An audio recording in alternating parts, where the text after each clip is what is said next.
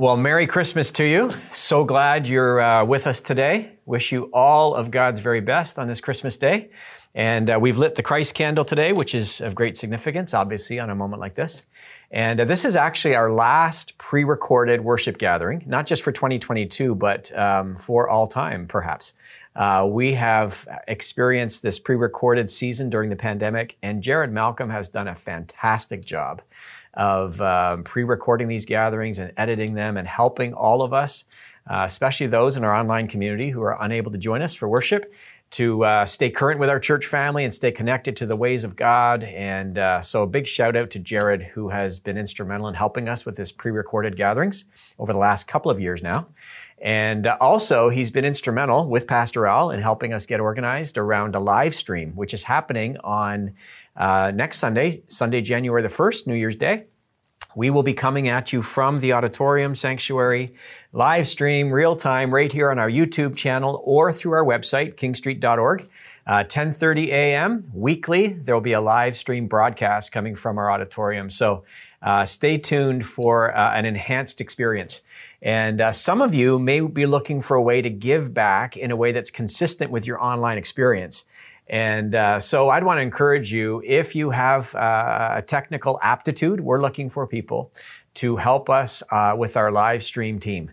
And uh, you can reach out to uh, Pastor Al Heath just at al at kingstreet.org, and uh, he'll help you with some opportunities that you can give back to the same community that you've been receiving uh, from over the last uh, couple of years. So um, today we're going to do a tag team teach. Myself, pastors Al and Gary are going to come uh, to you today with this Christmas talk uh, around Christmas is for children. And um, the good news is, my thought for consideration today is we are all children. So Christmas is for children and we are all children. And as a kid growing up, I, I remember counting down the days to Christmas. Do you remember that? Whether it was uh, watching the, uh, the prime time specials, the, the, the Charlie Brown Christmas special or the Rudolph or the Frosty uh, animated cartoon uh, Christmas events. And I remember having the, uh, and I'm dating myself now, the hard copy paper TV guide turned down and looking at seven o'clock and seven thirty and eight o'clock before bed, watching these Christmas specials, and being sad watching Rudolph being left out of all the reindeer games and Frosty melting into a puddle of water, and and all of these beautiful moments as a kid.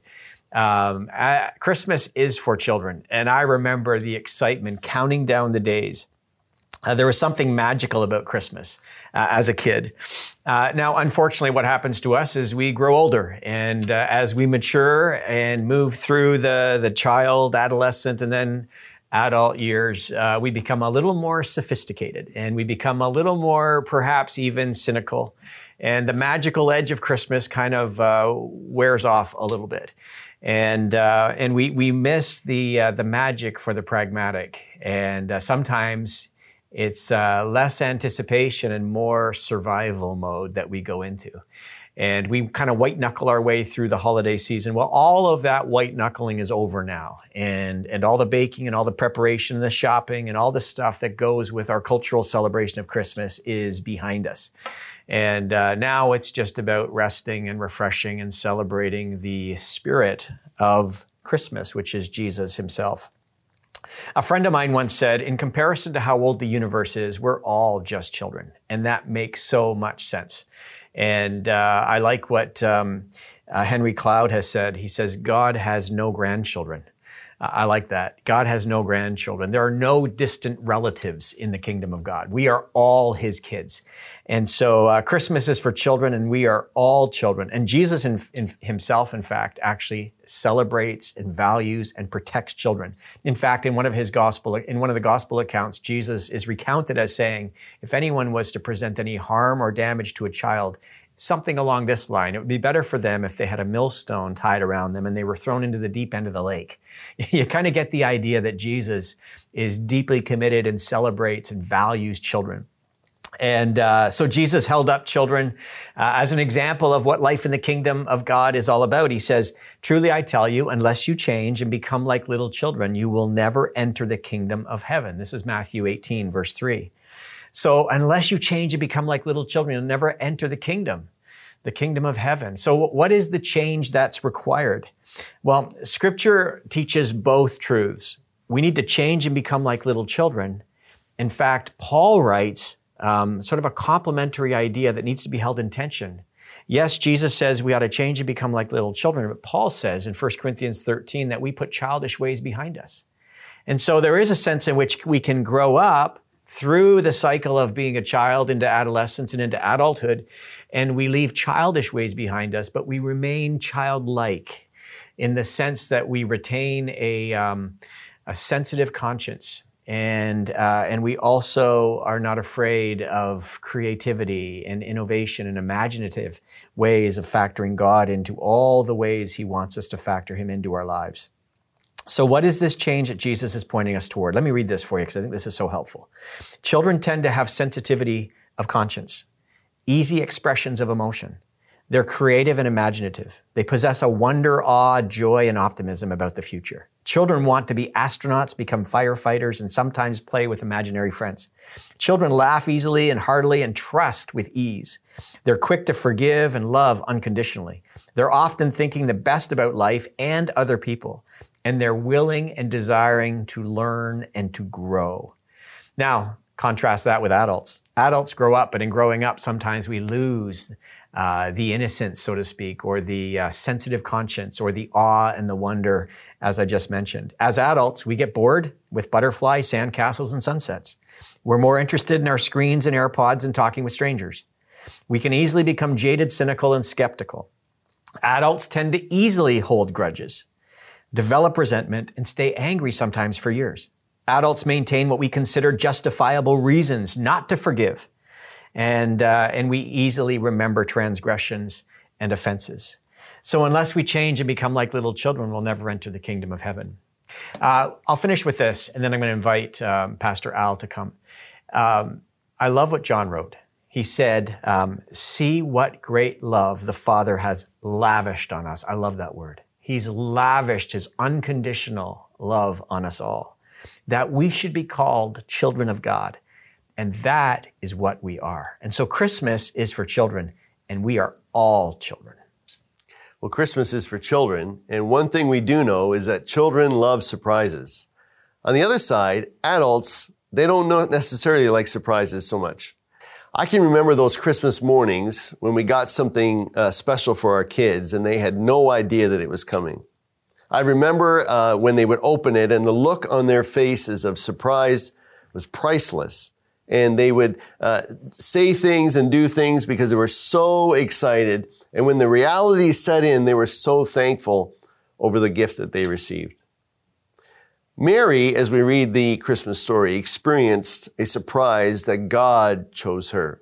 What a special moment for her as a young girl to be the mother of Jesus, the Son of God. She couldn't believe it at first. In fact, she questioned the, the angel, how can this be?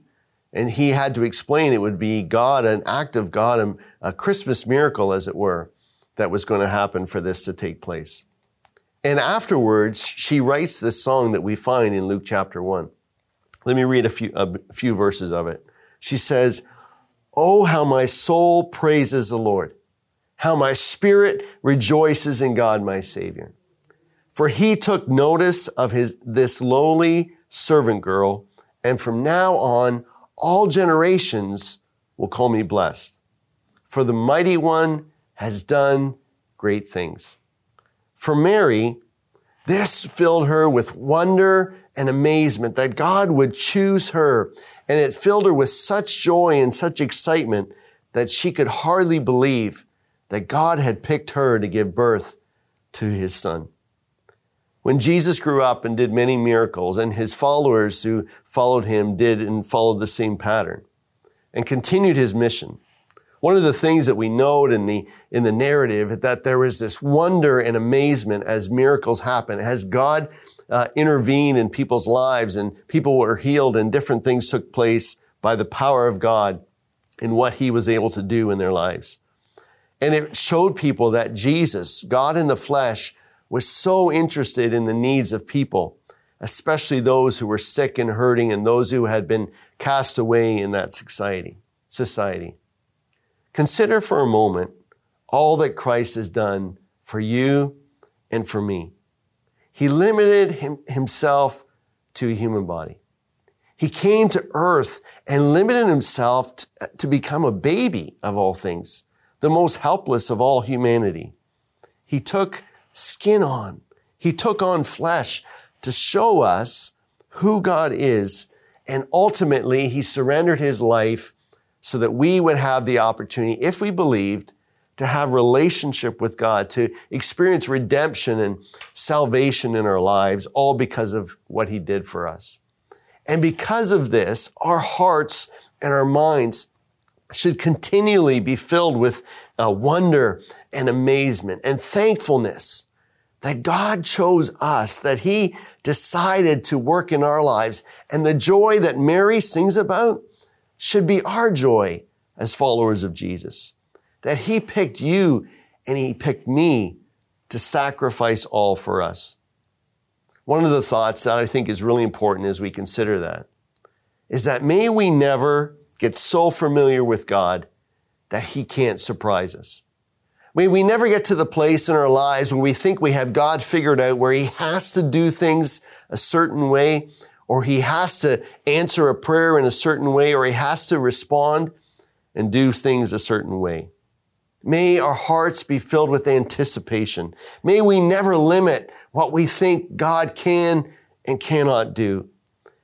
And may we trust that He is working in our lives and through our lives. May we be surprised to see how not only the work that He's doing in us, but how He is working through our lives to help and to uh, reach the people around us that He loves so much. In reflecting on all of that, the, the verse from 1 Corinthians 2 9 comes to mind.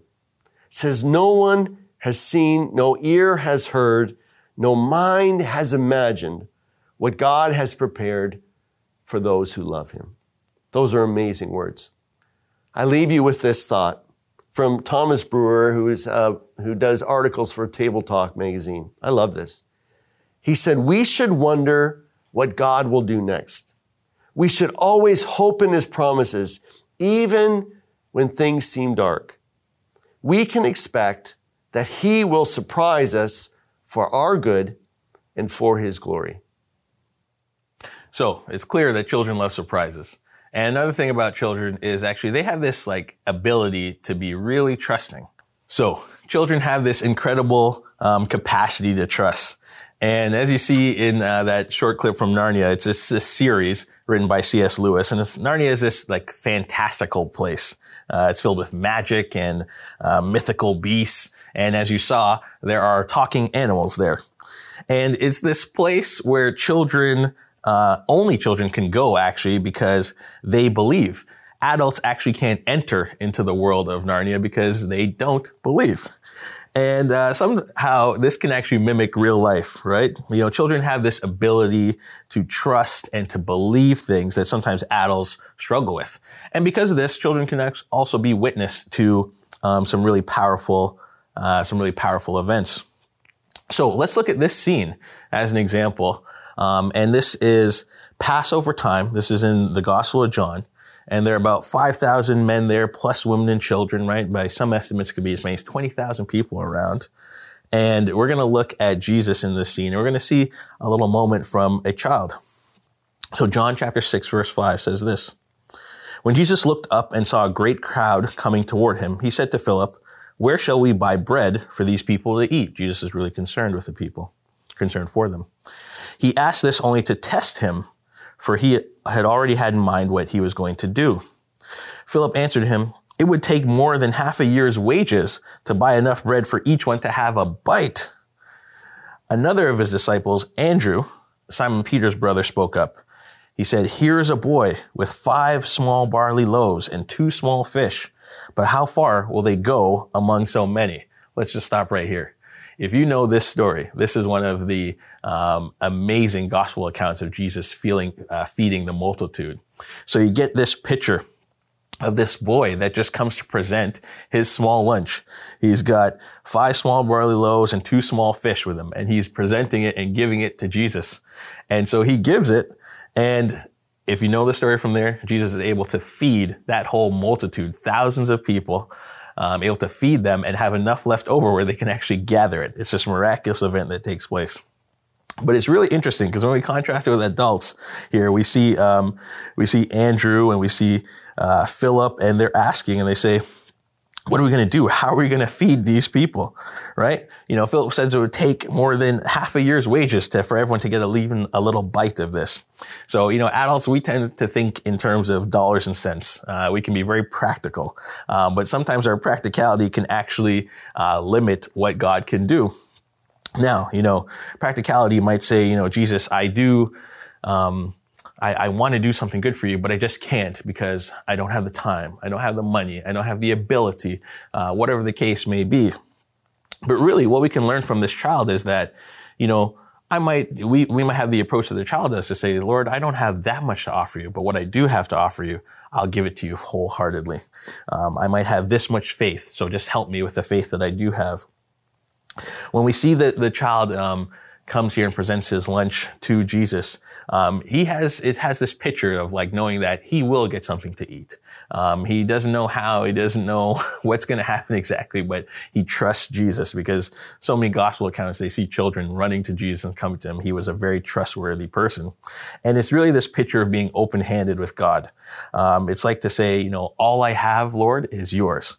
So I ask you this question What can a limitless God accomplish through your willingness and your open hands? Now, we know that children can be sometimes too trusting, and that can maybe lead them to trouble.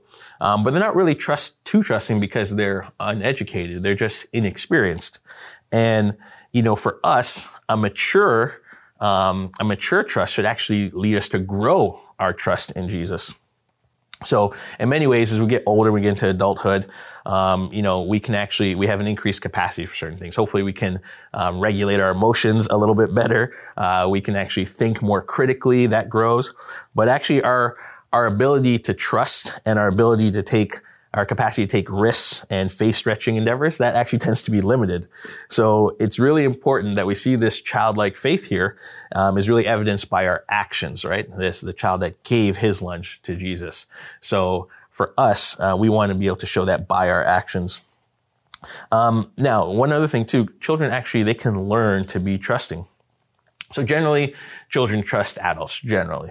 Um, they trust their parents, they trust their teachers, uh, their pastors, their coaches. They tend to trust these people because why? They really actually depend on them like quite a lot. Imagine being a child.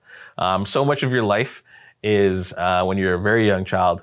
You know, you have to ask, you know, daddy or mommy, can you do this for me? Can you do that? Because you are unable to open things or go where you want or um, be taken out of bed. You have to be lifted out of a crib, right? All these sort of things that they have to ask for help with because they can't do it. And then sometimes they get a little bit older and they might not need as much help, but they need permission. So some things they can't do because they're not allowed to do. And it's actually a really humbling way to live. And um, Jesus said it this way. He said, therefore, whoever takes this lowly position of a child is the greatest in the kingdom of heaven. And the whole idea is these children have a lowly or a humble position because there's so many things that they can't do or that they're not allowed to do. And children at that time, they didn't have that much status and they weren't really looked on as adding much value with a lot of the culture. They were kind of seen as just a liability. But Jesus said, having that kind of humble position in your heart is something that we need to recapture to be the, uh, the greatest or to be great in the kingdom. So an important thing for children is that they know that they're not in control of their lives. They recognize when they need help. They recognize when they need permission. And Jesus said we should actually be like that. But for adults, we are actually the um, opposite. We we think we're in more control than we actually are. Um, you know, I can't control the weather. I can't control the way other people drive. I can't control my breathing when I'm sleeping, right? And the things that I can control are a little bit harder. I can control my emotional response, my attitude, and my choices largely. And so those things are a little more challenging. But what we find out from a child here is that childlike faith, it does require humility to set aside our will. And Jesus, again, is the perfect picture of this. You know, in the Garden of Gethsemane, before he's about to go to the cross, he says, he prays this. He says, Father. He takes a position of a son, right? He says, Father, if you're willing, take this cup from me. But nevertheless, Um, not my will, Lord, but yours be done. So Jesus, as a son, asks his father for help. He says, I don't want this. Please take this away from me. Um, I don't like this circumstance, this situation, this tension, this illness, this pain. That's something that we could say, I don't like it. So please take it from us, Father. But if not, your will be done. And Jesus modeled that. So that's a really excellent thing for do. And, you know, as you saw in the Narnia clip, um, Lucy, she trusts Aslan. And you can get this sense from the clip that she doesn't want to go. She doesn't want to leave Aslan, but she she's willing to go because Aslan says he'll always watch over her and one day they'll, they'll be reunited again. So she does it. And that's such a great picture for us, just like Jesus and just like Lucy. Um, we might not want to go through something, but we can trust God with it. So again, I asked you this before and I, I ask you now as we close. What can a limitless God accomplish through your willingness and your open hands? Um, when God and wanted to enter into our world, he actually uh, takes the most humble position of being born um, as a baby uh, in that time of human history. And he found a single teenage girl um, with all the odds stacked against her, and but yet she had open hands. And Mary says, you know, uh, in response to that, he, Mary just says, "I'm the Lord's servant.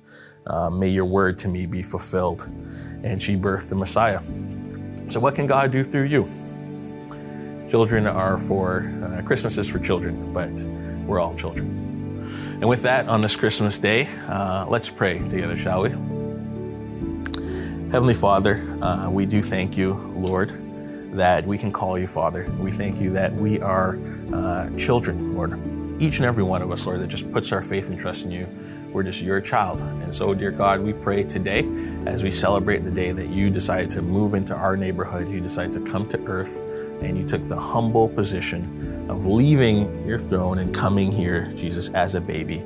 And what an excellent thing that that is for us, Lord. You came to do that because you loved us so much, and you came to do that to eventually die for our sins, Lord. And we thank you so much for that. We thank you, Jesus, that you are Emmanuel, God with us. You're the Savior and you're the Messiah. And um, Lord, we're just so grateful to you. So we celebrate you today, Lord, the day where we celebrate your birth. And um, Lord, as children, we pray to the Father to help us to be um, willing to be surprised by the way that you work. Help us to recognize that um, Christmas is for us. It's not just um, it's not just for the younger. It's for every every single age. And help us, Lord, to realize that we can trust you, and we can even show that by even setting aside the things that we would want in favor for what you would have us to do. So, Lord, uh, bless all my friends today on Christmas Day. Uh, we pray for a beautiful, excellent. Um, end of the year for every single person hearing this right now. And we pray for um, the coming year ahead that we will serve you and bring you glory. In Jesus' name we pray. Amen. Well, thank you.